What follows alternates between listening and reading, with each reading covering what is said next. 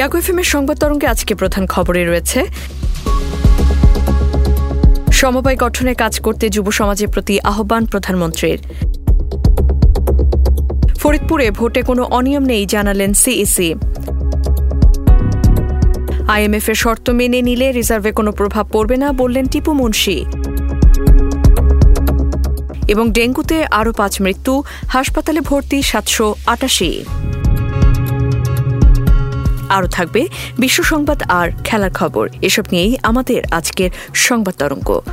সুপ্রিয় শ্রোতা, জিয়াগো F M এর শান্ত আয়োজন সংবাদ তরঙ্গে আপনাদের সবাইকে আমন্ত্রণ জানাচ্ছি। আমি সাদিয়া সুজানা। সংবাদ তরঙ্গ আপনারা শুনছেন ঢাকা বিভাগ সহ কুমিল্লা জেলায় এফ এম প্রচার তরঙ্গে আর আমাদের web page Jago dot F M এ। তাছাড়াও আপনারা অ্যাপ ইনস্টল করে শুনতে পারেন আমাদের এই শান্ত আয়োজন।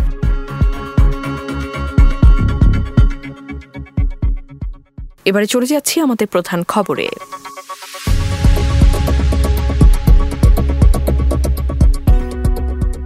প্রধানমন্ত্রী শেখ হাসিনা খাদ্য উৎপাদন বৃদ্ধির পাশাপাশি দেশকে আরও এগিয়ে নিতে জনগণকে একত্রিত করে সমবায় গঠনের মাধ্যমে কার্যক্রম পরিচালনার জন্য দেশের যুব সমাজের প্রতি আহ্বান জানিয়েছেন। প্রধানমন্ত্রী আজ সকালে একান্নতম জাতীয় সমবায় দিবসের অনুষ্ঠানে প্রধান অতিথির ভাষণে একথা বলেন। তিনি গণভবন থেকে রাজধানী বঙ্গবন্ধু আন্তর্জাতিক সম্মেলন কেন্দ্রে আয়োজিত অনুষ্ঠানে ভার্চুয়ালি যুক্ত হন। আমার গ্রাম আমার শহর, আমরা প্রত্যেকটা গ্রামকে শহরে রূপান্তর করতে চাই।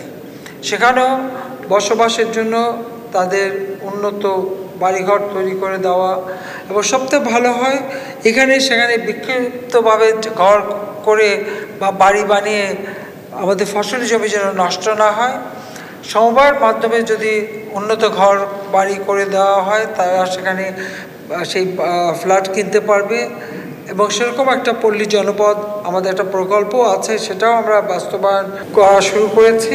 সারা বাংলাদেশে একশোটা অর্থনৈতিক অঞ্চল আমরা করে দিচ্ছি, যেখানে শিল্পায়ন হবে, সে ব্যবস্থাটা আমরা নিয়েছি।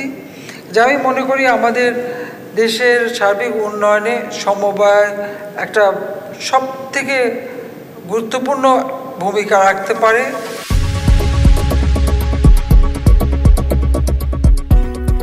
প্রধান নির্বাচন কমিশনার কাজী হাবিবুল আওয়াল বলেছেন, ফরিদপুর দুই আসনে উপনির্বাচনে কোনো ধরনের অনিয়ম নেই। শনিবার পাঁচই নভেম্বর দুপুরে সিসি ক্যামেরার মাধ্যমে ফরিদপুর দুই আসনের উপনির্বাচন মনিটরিং করার সময় সাংবাদিকদের প্রশ্নের জবাবে তিনি কথা বলেন। সিইসি বলেন, অনিয়ম একেবারেই দেখছি না, খুবই শান্তিপূর্ণভাবে উপনির্বাচন হচ্ছে, তবে ভোটার উপস্থিতি তুলনামূলক কম। গাইবান্ধা পাঁচ আসনের উপনির্বাচন বন্ধ হওয়া প্রসঙ্গে সিইসি বলেন, ইসি কেবল বন্ধ হওয়া একান্নটি কেন্দ্র পর্যবেক্ষণ করে করেছে। সিসিটিভি দেখে বাকি চুরানব্বইটি কেন্দ্র বিশ্লেষণ করতে কমিটি গঠন করা হয়েছে। তারা তদন্ত করে সাত দিনের মধ্যে প্রতিবেদন দেবে।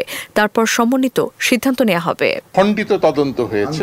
আমরা যাই হোক দ্রুত আমরা যে যে যে কেন্দ্রগুলো দেখে আমরা সিদ্ধান্ত নিয়েছিলাম ওর উপর দ্রুত আমরা তদন্তের ব্যবস্থা করেছি। এখন আমরা সিদ্ধান্ত নিয়েছি যেগুলো আমরা দেখে সিদ্ধান্ত নিইনি বা আমরা খুব অল্প অল্প করে দেখেছি সেগুলোর উপরও পুরোপুরি দেখে কমিটি আমাদেরকে একটা প্রতিবেদন দেবে। একান্নটার উপরে আমাদের যে ফাইন্ডিং আমরা যতটুকু দেখেছি আমরা আরও দেখব। খুবই পিসফুল পরিবেশে নির্বাচন হচ্ছে এবং ভোটার উপস্থিতি কেমন আমরা চট করে এখন বলতে পারব না কিন্তু খুব বেশি ভিড় পরিলক্ষিত হচ্ছে না। যেটা আমাদের প্রত্যাশা ছিল যে নির্বাচনটা শান্তিপূর্ণ পিসফুল হতে হবে, ভিতরে কোনো অনিয়ম যেন না হয়, সেদিক থেকে আমরা সন্তুষ্ট।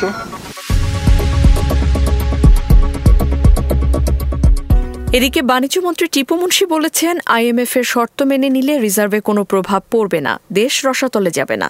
সব দিক বিবেচনা করে তাদের সাথে আলোচনা হয়েছে।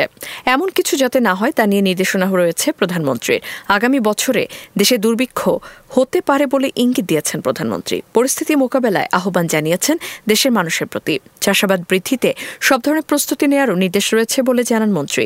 আজ সকালে Rangpur lake view park city এলাকায় গণমাধ্যম কর্মীদের সাথে সাথে আলাপকালে তিনি এসব কথা বলেন। পোশাক রপ্তানিতে এই মুহূর্তে একটু ডাউনওয়ার্ড টেন্ডেন্সি আছে, যেটা গত দু তিন মাস আগেও কিন্তু সর্বোচ্চ পিক আপে ছিল।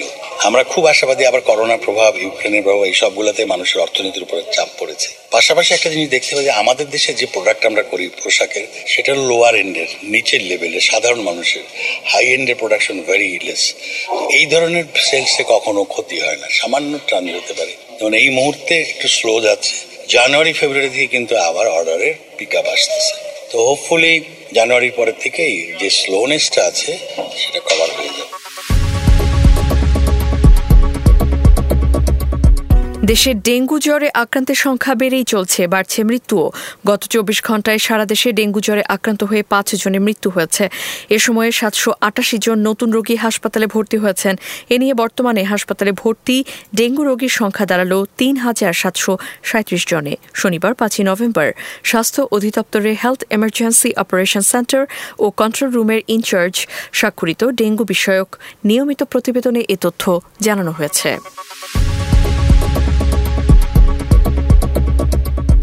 শ্রোতামণ্ডলী, এবারে থাকছে আন্তর্জাতিক প্রসঙ্গ।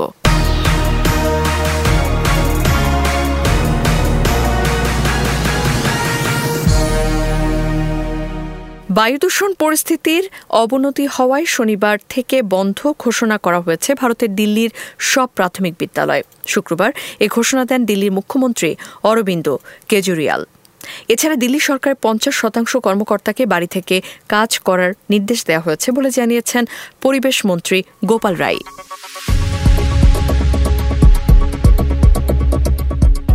যুক্তরাষ্ট্রের মধ্যবর্তী নির্বাচনে প্রচারণায় সাবেক প্রেসিডেন্ট ডোনাল্ড ট্রাম্প আবারও প্রেসিডেন্ট পদে প্রতিদ্বন্দ্বিতার ইঙ্গিত দিয়েছেন। এদিকে নির্বাচন ঘনিয়ে আসায় প্রচারণায় বিভিন্ন অঙ্গরাজ্য চষে বেড়াচ্ছেন বাইডেন। জয় পেলে শিক্ষার্থী ঋণ মৌকুফের ঘোষণা দিয়েছেন তিনি। এরই মধ্যে বেশ কয়েকটি অঙ্গরাজ্যে চলছে নির্বাচনে আগাম ভোট গ্রহণ। তবে ট্রাম্প মন্তব্য করেছেন যুক্তরাষ্ট্রের ইতিহাসে বাইডেন নিকৃষ্টতম প্রেসিডেন্ট।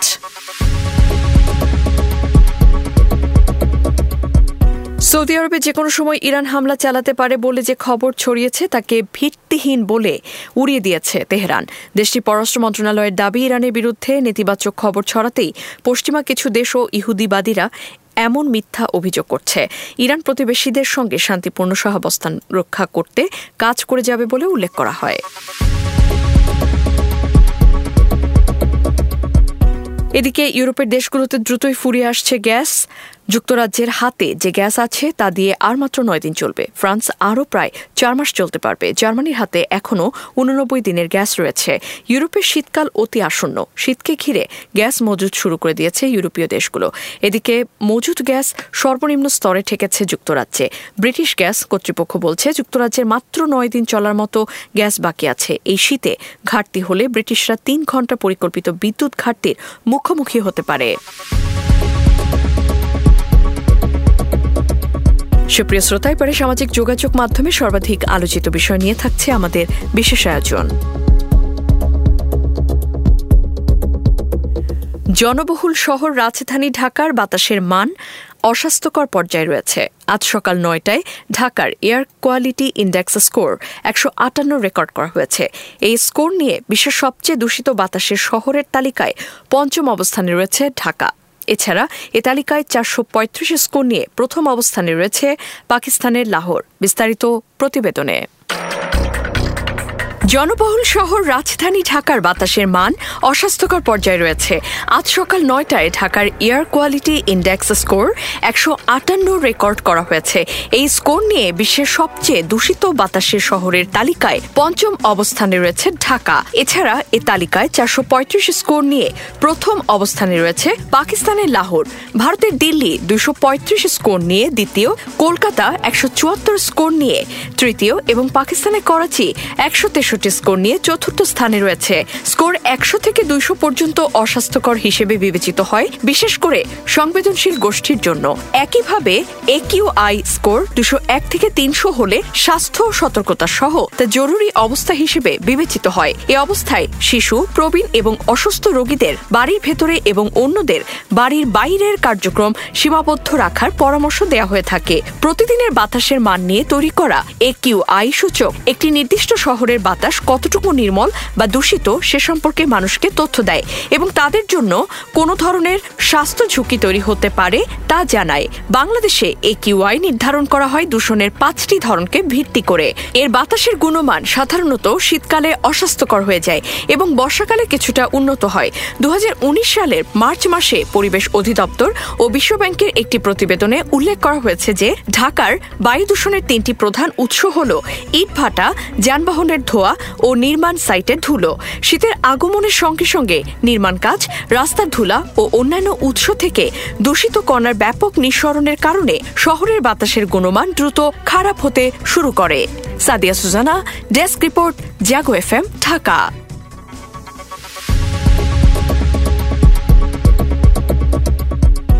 দেশের পরিবেশ দূষণের অন্যতম কারণ পলিথিন হলেও এর সঙ্গে নতুন করে যোগ হয়েছে টিস্যু ব্যাগ।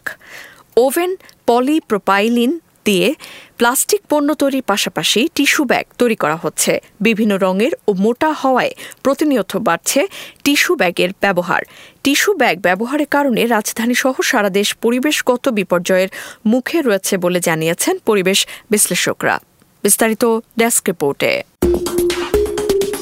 দেশের পরিবেশ দূষণের অন্যতম কারণ পলিথিন হলেও এর সঙ্গে নতুন করে যোগ হয়েছে tissue bag. Woven poly, propylene দিয়ে প্লাস্টিক পণ্য তৈরির পাশাপাশি টিস্যু ব্যাগ তৈরি করা হচ্ছে। বিভিন্ন রঙের ও মোটা হওয়ায় প্রতিনিয়ত বাড়ছে টিস্যু ব্যাগের ব্যবহার। টিস্যু ব্যাগ অপচনশীল। এই বস্তুটি ব্যবহারের পর যত্রতত্র ফেলে দেওয়া হয়, যা পয় নিষ্কাশন নালায় আটকে গিয়ে জলাবদ্ধতা সৃষ্টি করে। টিস্যু ব্যাগ ব্যবহারের কারণে রাজধানী সহ সারা দেশে পরিবেশগত বিপর্যয়ের মুখে রয়েছে বলে জানিয়েছে পরিবেশ বিশ্লেষকরা। বিশ্লেষকরা বলছেন, বাজারে প্রকাশ্যে টিস্যু ব্যাগ ব্যবহার হলেও এটি বন্ধে তেমন কোনো উদ্যোগ নেই। কয়েকটি প্রতিষ্ঠানের শোরুমে যোগাযোগ করলেও টিস্যু ব্যাগ উৎপাদনকারীদের নাম, ঠিকানা বলতে অপারগতা প্রকাশ করেছে। সংশ্লিষ্ট সূত্র জানায়, বেশ কিছু কোম্পানি বন্ড লাইসেন্স নিয়ে পলি প্রোপাইলিন আমদানি করছে। বন্ড লাইসেন্সের মাধ্যমে কোনো পণ্য আমদানি করলে সে পণ্য থেকে উৎপাদিত মালামাল বিদেশে রপ্তানি পণ্যের সঙ্গে ব্যবহার করতে হবে। আইন অনুযায়ী দেশের ভেতরে কোনো বিপণন নিষিদ্ধ হলেও গোপনে টিস্যু ব্যাগ তৈরিতে ব্যবহার করা হচ্ছে। বৈধভাবে আমদানি করা এই পলিপ্রোপাইলিন প্লাস্টিক পণ্য উৎপাদনের পাশাপাশি বেআইনিভাবে টিস্যু ব্যাগ তৈরিতে ব্যবহার করা হচ্ছে। সম্প্রতি প্রকাশিত এক প্রতিবেদন অনুযায়ী বর্তমানে দেশে প্রতিদিন প্রায় বিশ লাখ টিস্যু ব্যাগ উৎপাদন ও বাজারজাত করা হচ্ছে। পলিথিন নিষিদ্ধ হলেও এই ব্যাগটি কাপড়ের বলে বিক্রি করা হচ্ছে। দেখতে কাপড়ের মতো মনে হলেও আগুন দিলে গলে যায়। টিস্যু কাপড়ের হলেও সেলাই করা থাকতো, কিন্তু এই ব্যাগে কোনো সেলাই নেই। তা তাপ প্রয়োগ করে চাপ দিয়ে আটকে দেওয়া হয়েছে। বেশ কিছু ব্যবসায়ী কৌশলে টিস্যু ব্যাগ বিক্রি করছেন। সাধারণ মানুষ না জেনে ব্যবহার করছে, পরিবেশের ক্ষতি করছে। Jannatul Islam, desk report.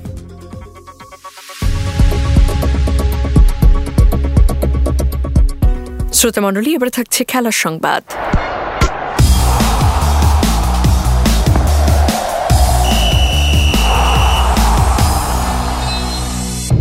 England বনাম শ্রীলঙ্কা ম্যাচের দিকে তাকিয়েছিল অস্ট্রেলিয়া।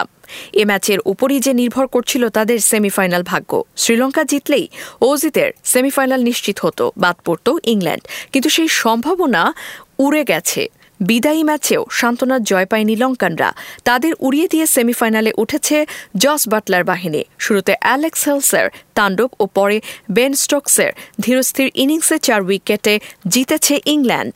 লঙ্কানদের দিয়ে একশো বিয়াল্লিশ রানের টার্গেট পেরোতে শেষ ওভার পর্যন্ত খেলতে হয়েছে ইংলিশদের। হেলস সাতচল্লিশ ও স্টোকস করেন চুয়াল্লিশ রান। রান তারা করতে নেমে জস বাটলার ও অ্যালেক্স হেলসের ব্যাটে উড়ন্ত শুরু হয় ইংল্যান্ডের। পাওয়ার প্লেয়ের মধ্যেই তারা করে সত্তর রান। অষ্টম ওভারে ওয়ান ইন দো হাসারাঙ্গার বলে বিদায় নেন বাটলার। তেইশ বলে তিনি করেন আঠাশ রান। দশম ওভারে আউট হন হেলস। এবারও শিকারী সেই হাসারাঙ্গা। ত্রিশ বলে হাফ সেঞ্চুরি থেকে মাত্র তিন রান দূরে ছিলেন ইংলিশ ওপেনার।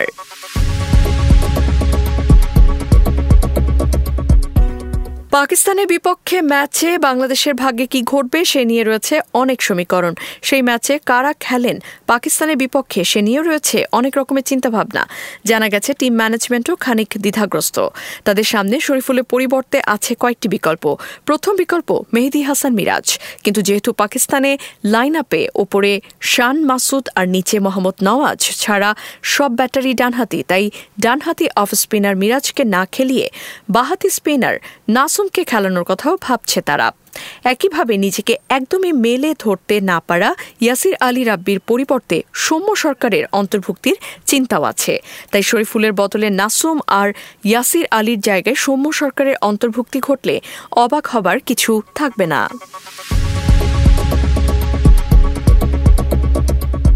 শ্রোতামণ্ডলী এবারে আবহাওয়ার সংবাদ জানাচ্ছেন আমাদের নিয়মিত সহকর্মী জানাতুল ইসলাম পুতুল।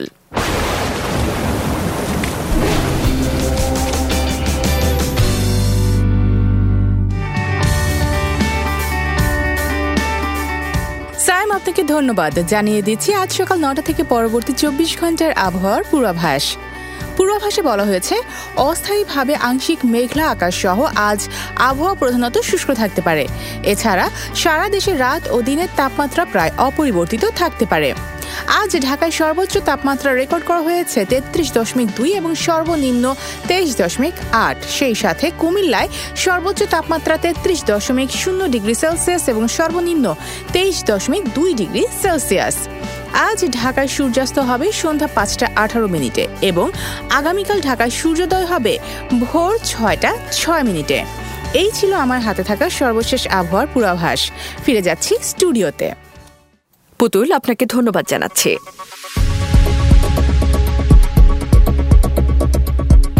সুপ্রিয় শ্রোতা, শেষ করছি আজকের সংবাদ তরঙ্গ। শুভেচ্ছা সবাইকে।